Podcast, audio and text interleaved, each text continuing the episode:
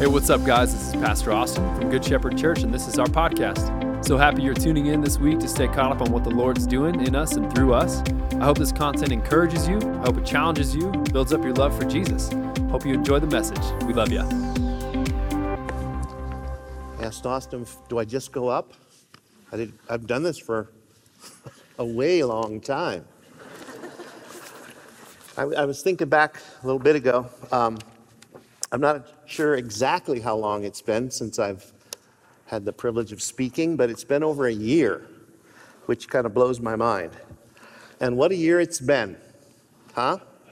Actually, in my own life, and I'll tell you a little bit of my story in a minute, it's been, it's been about two and a half years. So much has happened, so much has changed. You probably sit there and think about the world. I agree with that, but I'm also talking about me and all the good that God has done this past couple years in my life. And I want to talk about that with you this morning. If I had to characterize what this time is like, I'd say that it has been a hard, good season. Any of you ever had a hard, good season? Any of you in a hard, good season right now? Yeah, I bet more than would raise their hands. Um, before I talk about that, I want to give you just a little background and context because so many of you are new. I look around the church and it's like, I don't know them. You're probably sitting there going, I don't know him. and that's okay, okay? My wife, my wife Jan and I came here in um, November of 1979 to be the youth pastors on a two year experiment. Glenn Brown was the lead pastor at the time, and he said, Now, if we bring you out here, you have to promise you'll stay five years. And I said, Glenn, I promise I'll stay two. I can't promise five. The first trip into Loveland, where the Sam's Club sits now, I'm sitting in the back seat of his car, and a tumbleweed goes rolling across the street. I'm from inner city Cleveland. We don't do tumbleweeds. it was just for an experience, all right? Um, the other thing I was pondering this week is I'm not exactly sure when I retired. Seriously, I mean, the plan was 2020 I'd be around to help Austin and to, you know, kind of help him get with the program and understand some of the ins and outs and what the transition should look like. And then COVID hit. And then Austin hit. the ground running.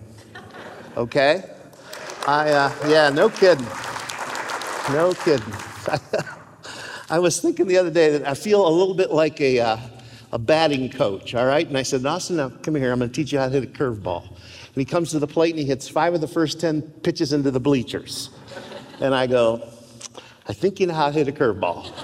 So it's been, it's been wonderful to watch. I, I want you to know this. I say this to you a lot. I'm really proud of you. I really am. Yep. And I know you're proud of him too, because he's, he's doing a great job. And um, the staff and the leadership you've assembled in this place is just, it's wonderful to see. You know, when I, when I came here, I felt God very clearly spoke to me um, as I became the lead pastor that my, my mission, my, my focus, my function was to be to lay a foundation into this church, a solid biblical foundation into this church that the next generation could build upon. And you know, when I was done, I, I felt very clearly the Lord said to me, Mission accomplished, well done. And that's not to brag on me because the better thing is, mission is being accomplished, and it's being accomplished in a well done kind of way, all right? I think God is really pleased, not just with the past, but especially with the future as you continue to build this church, all of you, not just Austin, not just the staff or the leaders, and to advance God's kingdom, because that's, I mean, that's his heart for this place. Um, my new title is Pastor Emeritus, and if you study the Greek, you'll find out that's code for old retired guy. A lot of you know me as, as Pastor Kent. Jim Parker, where are you? Did you coin that term? Maybe. PK? Yeah. Yeah, I think you did. Thanks. Um, that's still kind of me in some ways, but um, more than PK, I'm uh, Pastor Emeritus. Some of you are sitting there going, hey, that's that old guy on the video we watch in class in 101 that talks about the vision of the church. That's me. I'm much better looking in person. you know that. Um, so I've got a confession that I need to make today, all right? Having not done this for over a year and having listened to Austin for two plus years, um, I'm kind of nervous. today with this opportunity to speak. So, in preparation, I've worked really hard to be current, to be relevant, and especially to be more tech savvy. So, Taylor, could you uh, bring my iPad up here for me, please?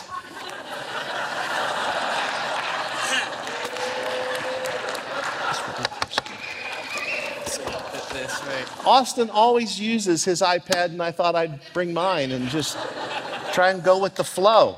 You know, it's, it's uh, important for me, just a minute, that, that this be seamless, okay? And so that what you're used to, you keep getting today, all right? You know what I'm saying? See, that's an Austinism right there. You know what I'm saying?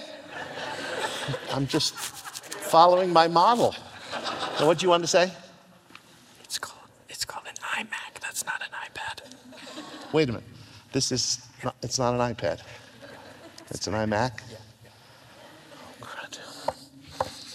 Hmm. They're different, right? Completely. Com- oh. Relax, relax. I'm good to go. For those of you who are under 30 years old, a couple things I want you to know. This is paper.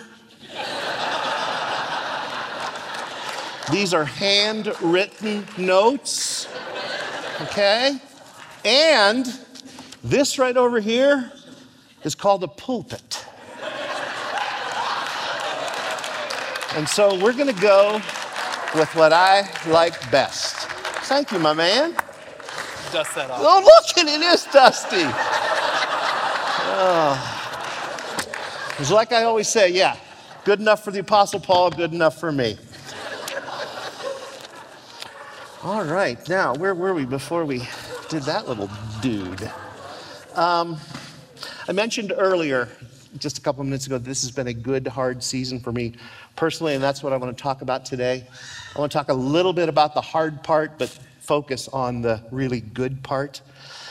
Back uh, in, in 2019, prior to the transition, I was praying and seeking the Lord, and I felt like He said in my spirit, I'm going to take you into some deeper waters. And I'm just naive enough to think, oh, that's great. I've always wanted to learn to walk on water, especially if it's deeper. And then I thought, well, that's a little ambitious. Um, I want to learn to swim in deeper water. I had no idea that going into deeper water meant that I would spend a lot of time underwater. And the last two, two and a half years have been extremely difficult, okay? I felt many times like I was drowning and I didn't really know what to do. You see, um, very quickly, March of 2020, I had reconstructive surgery on my left shoulder. In November that year, I had my first, yes, my first bout with COVID. Last September, I had both knees replaced at the same time. My father said if you don't do them both at the same time, you probably won't go back and do the other one. I was naive enough to believe him. Um, hardly anyone ever does them both at the same time because the pain and the recovery is really long and excruciating. And something I was not prepared for severe depression can be, not always is, but can be one of the side effects that's kind of normal. Well, it's normal, but I tell you, it's awful. It's awful. And then January of this year, I had my second bout with COVID. I'm here to tell you that I recovered. You probably figured that out. I know. You're smart. Fast forward to this past March, um, I had major surgery on my left foot. I have pictures. You don't want to see the pictures. And then um, this coming June 6th, I'm going to have the same thing done to my right foot. By September, I'm going to be as good as new. I'm going to be like Steve Austin. Now, here's a generational thing for you all. I'm not talking about stone cold Steve Austin. Older folks, who am I talking about? The bionic man, Steve Austin. The real Steve Austin. In spite of all of those issues I just shared with you, as hard as this past couple years have been physically and emotionally, I would not trade them for anything. And I, I mean that because it's also been a tremendous time of spiritual growth in my life and in my relationship with God. Um, learning things and experiencing things with Him. And I want the same for you. Oh, no, not the physical pain and the depression. I want for everybody in this place to enter into a season of great spiritual growth and a deeper relationship with God. Don't you want that? I know you do. I know you do. So I want to stop and I want to pray for you right now, okay? And pray for me. Because it's one thing to speak, it's another thing to listen, and both of those need to go hand in hand. So, uh, Holy Spirit, I'm really grateful, I am, that you've been teaching me some wonderful and needed things the past couple years. Um, today, Lord, I want to do so much more than just impart knowledge to our heads. I would like to have you help me impart revelation knowledge into our hearts, because that's what changes us. I want everybody here, Lord, to experience in some form or fashion the transformational power of your word and your spirit. And I readily admit I cannot do this, but you can. And I believe you will as we open our hearts and minds to you today. In Jesus' name. All right, if you got a Bible on your phone, or they actually come in paper as well, open it, if you would please, to Isaiah chapter 55. And we're going to start at verses 8 and 9.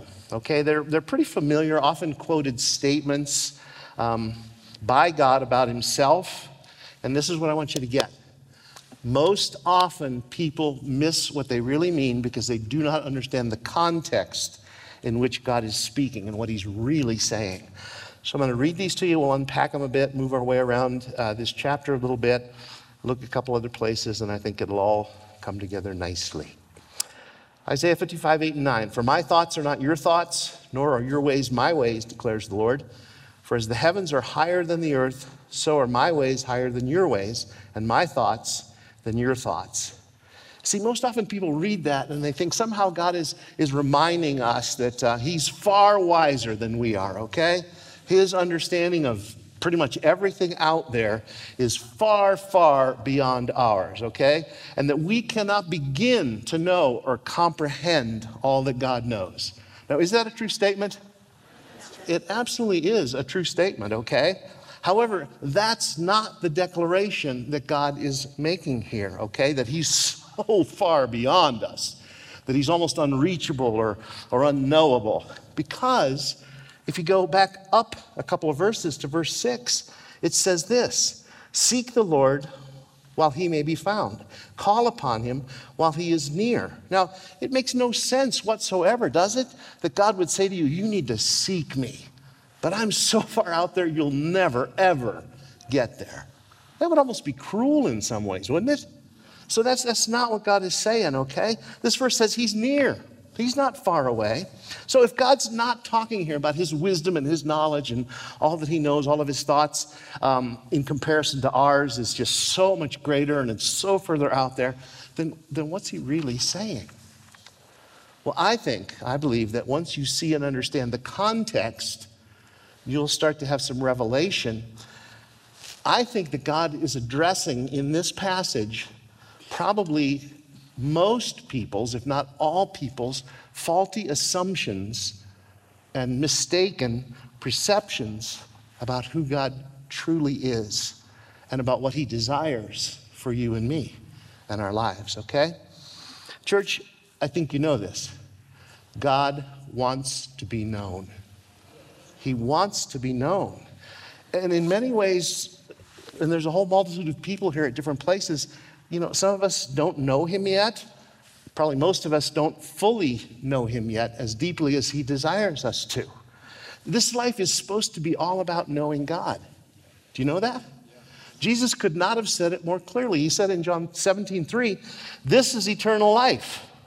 And you kind of expect, oh, here comes the rules, here comes the list, here's the do's and don'ts.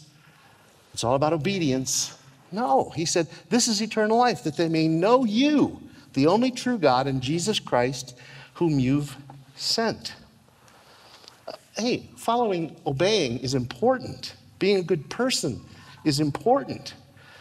But it's not first and foremost. First and foremost is knowing God and His Son Jesus, having a personal relationship with Him, knowing who you are in Him and who you are to Him. And then God will work out the changes that need to happen in our lives in terms of obedience and serving and all, all those kind of things. Here's the context. Now, get this, please. Here's the context of Isaiah 55, 8 and 9, where he talked about my thoughts aren't your thoughts, my ways aren't your ways. You there, everyone who thirsts, come to the waters. And you who have no money, come, buy and eat. Come, buy wine and milk without money and without cost. Why do you spend money for what is not bread, and your wages for what does not satisfy? Listen carefully to me and eat what is good, and delight yourself in abundance. Incline your ear and come to me. Listen, that you may have life. And I will make an everlasting covenant with you according to the faithful mercies shown to David. How do you buy food without any money? How do you buy drink, milk, without any money, without any cost? That doesn't make sense, does it? It's not logical. And not only that, it says you can really have all that you want and not have to pay for it. It's ours in abundance. Well, in the natural mind, it's like, oh, that doesn't work. But you see, before you get wrapped around the axle trying to figure out how does that work, what you need to realize and understand is this is an open invitation by God Himself to come. It says three different times come, come, partake. Partake in what? He says milk and wine and water and those kind of things, but it's talking about come, partake in my abundant grace and mercy. Come and partake of my great love for you and the forgiveness that I've offered you in Jesus and, and the mercy that can be yours and the forgiveness that, that can be yours. You can't pay for it. You can't earn it. You don't deserve it. Let's just get that settled, okay? You can't. But it's free. And so, what you need to do is not earn it and deserve it. What you need to do is believe it and receive it. That's God's heart for us in this. He talks about wine. What a symbol in Scripture of joy and abundant blessing. Wine is also the symbol of Jesus' blood, the new covenant that we enter into Him. Not working to earn anything, but receiving the grace He's poured upon us by shedding His blood on the cross. Milk and bread are symbols of, of God's word, okay? Both written and spoken. That rhema word that He speaks to our hearts. And water is a sign for the Holy Spirit. So it's kind of like, hey, come get the whole package, kids. What's it going to cost me? Nothing. It's free. That's the heart God wants us to understand. It's an open invitation from God Himself to come and get it, to come and get all that He has for us. Verse number three is really important to grasp. Incline your ear and come to me. Listen. Why? So that you may have life. And I will make an everlasting covenant with you according to the faithful mercy shown to David. It's so important that we understand that, okay? Grace, mercy, love, acceptance, forgiveness is all found in Christ. But there's a call upon us to press into those things, okay? Yes, they're ours for free, but we need to press into the truth of who God is and who we are, all right? To listen to His Word as we spend time in the book, and to listen for the voice of His Spirit that wants to affirm you and encourage you and remind you over and over and over again that you are God's beloved son, you are God's beloved daughter. That's the message, okay? That's where life is found. Not just in heaven someday, but here on earth today, now. This, this life, this covenant, is all about experiencing the same kind of faithful mercy just like David did. According to David means just like David, all right? David was called a man after God's own heart, a perfect, sinless man. And all the church said, Ha! he was an adulterer, he was a murderer. But he knew how to experience God's forgiveness and God's grace and mercy in some very wonderful ways, just like God wants all of us to do as well. That's not a reason or an excuse to go out and commit adultery or kill people. That's not the point. The point is, David found grace, mercy, love, forgiveness, acceptance, all those things that is readily available to us also. You see, a huge part of the abundant life that Jesus promised us in John 10 10 is found in believing and receiving the truth of who you are and whose you are. Amen? It's so, so important. And you gotta, in, in that, you also have to stop believing the lies that you assume about yourself and about God. Whether it's lies the devil tells you, or lies that the world around you tells you, or lies your parents or your family or your friends told you, or even lies that you just tell yourself, I've got one word for you stop. It's, it's counterproductive. It, it forms huge roadblocks at times in our ability to access God and to, to know who He is and who we are.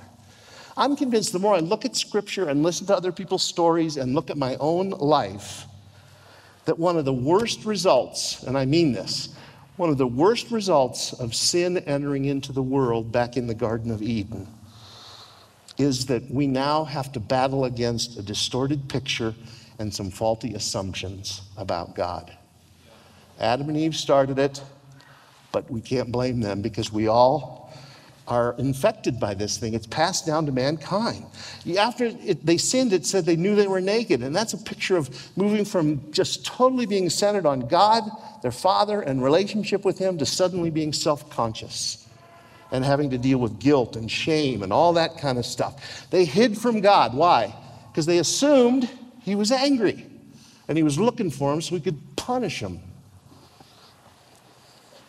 They felt in terms of mercy and grace and forgiveness and all that, and we've blown it. It's too late. It's over.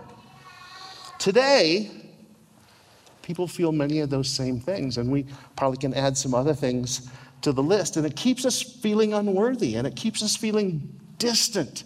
God is our Father, and implied in that is His heart is for relationship with you, not keep a safe distance. In Genesis 1:27 it says God created man in his own image. In the image of God, He created him, male and female, He created them. Yeah, sin has tarnished the image, okay, and it needs God's redemptive work to make it right. But you are still made in the image of God, amen? That's in us, that's who we are. And to bear God's image means that we should have Him influencing our minds, our wills, our emotions, what we think, what we feel, and how we behave. That means we need to grow to see God as our kind and good, merciful, loving Father. He's not an angry judge waiting to pass sentence on you, throw out some punishment. He's not a scorekeeper tallying up how much right you've done versus how much wrong you've done. Amen. Thank for that. And he's not a cruel taskmaster that you can never quite do enough for. You need to see yourself as God sees you and believe it. You're not a horrible sinner who's never going to be good enough. You're a son, you're a daughter who happens to struggle with sin. But you see, if you're made in God's image, you don't focus on all your shortcomings and all the sin in your life. Rather, you repent and you forget about them. Now, you may sit here and say, Kent, you don't know what I've done. I can't forget it. It haunts me all the time. Now, when it talks about forgetting sin, God says He forgets our sins. Don't think for a minute that God, the omniscient one, suddenly has amnesia. Now, what's, what, that, what did David do again? I just, I can't remember. Holy Spirit, can you help me out? What was it that, did? no, it doesn't mean that. To forget our sins means God chooses not to act upon them. He chooses not to dole out the punishment that would fit the crime, so to speak. And you see, if you're made in the image of God, that's how you need to treat yourself. You need to stop punishing yourself for things you've done in your past. You need to say, Jesus, I don't want them to haunt me anymore, and, and let them go. Get past them, okay? Stop let the enemy do that to you. Stop doing it to yourself. You see, that's why I asked Caden and the team today to do So Will I. I, I tear up every time that, that phrase comes up. A hundred billion failures do what? Disappear. They disappear. Oh, and that's God's call. Let go and let Him change those things in you. So, again, just so we're clear, when God says, My thoughts aren't your thoughts, my ways aren't your ways, all that it says right there, what He's really saying is, What you think and assume about me is not who I am. It's not a statement about I'm smarter than you, I'm better than you, I'm wiser than you. It's you have some really jacked up thinking when it comes to who you assume that I am. And you see, it's about God calling us, appealing to us to shed false thinking and faulty assumptions. Let them go, get rid of them, be renewed in the truth of what His written word says and what His spoken word wants to speak into your heart. Okay, I, I, have, I need to do this. I don't want to do this because it's kind of humbling to share this with you, okay? But uh, as long as I was a pastor here, I tried to be really honest about my own struggles in, in hopes that somehow we could understand that, hey, we're all in this together. This past year, amidst all the surgeries and the depression and COVID and all that, I really hit rock bottom. I really did. I couldn't do much of anything. I had to face the fact that I've done something for 40 years and, and it was done. And I had to take a really hard look at who I was, not being tied to what I did. You know, I've taught that for so many years around here, it almost, it's sad, but it makes me laugh. I've taught this. It's about who you are, not what you do. But in, in this past year, the rubber has really hit the road on that one. And one day, in the middle of all this, I heard God again speak to my spirit and say, Kent, it's time to learn to be a son. It's time to learn to be a son. And you talk about your pride being slapped upside the head. Sonship is another thing I've taught for years around this place, okay? I know about sonship. I know what it means to be God's child. I know in my head, but God showed me I want you to have a little more in your heart, son. I want you to experience some things about me and my love for you.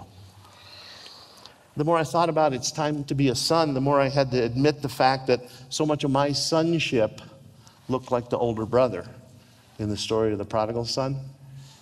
So let me just read a little bit of that story. It's found in Luke 15. We'll pick it up after the prodigal returns and the party has started. Verse 25. Now his older brother was in the field, and when he came and approached the house, he heard music and dancing. And he summoned one of the servants and began inquiring what these things could be. And he said to him, Your brother's come, and your father slaughtered the fatted calf because he's received him back safe and sound. But the older brother became angry and was not willing to go in. And his father came out and began pleading with him, saying, uh, pleading with him. But he answered and said to his father, Look, for so many years I've been serving you, and I've never neglected a command of yours, and yet you never gave me a young goat so that I could celebrate with my friends. But when this son of yours came, who has devoured your wealth with prostitutes, you slaughtered the fatted calf for him. And the father said, Son, you've always been with me, and all that is mine is yours. But we had to celebrate and rejoice because your brother, because of your brother who was dead, has begun to live. He was lost and now he's found. You know, I don't identify with being that angry with God, that emphatic, but I had to read that and, and see that too much of my focus in my relationship with God was on duty and obedience and be a good pastor and do all that you're supposed to do and in a way to kind of try and gain approval. And it, it, I had to face the fact that, you know, I see God a lot more as my boss than my father. Not enough grace, mercy, love, and acceptance in my own personal relationship. And I'm just struck with how incredulous the father's response is Son, you've always been with me, and all that's mine is yours. It's, it's like, I can't believe you didn't know this. It's a real similar vein to Isaiah 55. How could you think this about me? How could you assume that that's who I was? This is who I really am. And you see, as I've been honest with God about this whole thing, He's been doing some wonderful things in my heart and in my mind and in my relationship with Him as a beloved Son.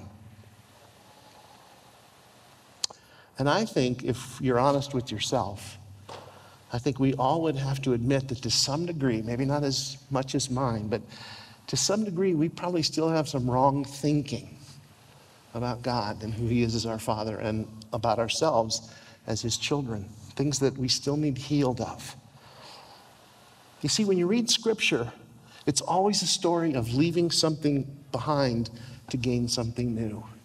Whether it's Abraham leaving his family and his hometown to go to that land God would show him, Israel leaving um, Egypt and slavery to go to the promised land, even the old covenant of laws and sacrifice works into the new covenant of Jesus and grace and mercy. I think too often, and, and get this please, I think too often we embrace our new life in Christ and keep dragging faulty assumptions about God along with us as we go because they seem normal. They just seem right. You see, Scripture says we're, we're not ignorant of the devil's schemes. Sorry, folks, I think in some ways we are. Because we have faulty assumptions about God that don't line up with what he tells us about himself in his word. We need to admit it, okay? We need to admit it and see if it's true in us. I have a great, great quote from Jim Cymbala, or Cymbala, I'm not sure how he says his name. He's the pastor of Brooklyn Tabernacle in New York City. He's written several books, one of them, Fresh Wind, Fresh Fire. He said, I discovered an astonishing truth God is attracted to weakness. He can't resist those who humbly and honestly admit how desperately they need Him. Our weaknesses make room for His power.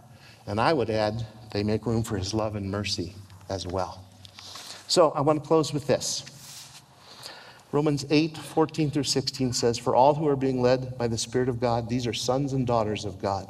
For you've not received a spirit of slavery, leading to fear again, but you've received a spirit of adoption as sons and daughters by which we cry out, Abba, Father. The Spirit Himself testifies with our spirit that we are children of God. These verses are true. They are the truth about God's heart for you and what He wills for you to experience. But let's be honest, there's some roadblocks at times, some walls, some hindrances that get in the way of our experience. Again, like I said, you can know all these things in your head, and that's a great foundation to have, but God wants to put them into your heart so that you experience them firsthand. He wants you to have a relationship as a beloved son or daughter. Now, I'd, I'd like you to stand if you would, please.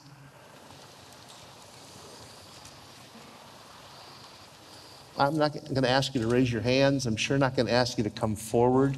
But I, I, do want you to do this. I'd like everybody to just kind of close their eyes so you're not looking around. And I want you to nod your head. That's pretty safe and pretty easy, especially if everybody's eyes are closed, like I ask you to.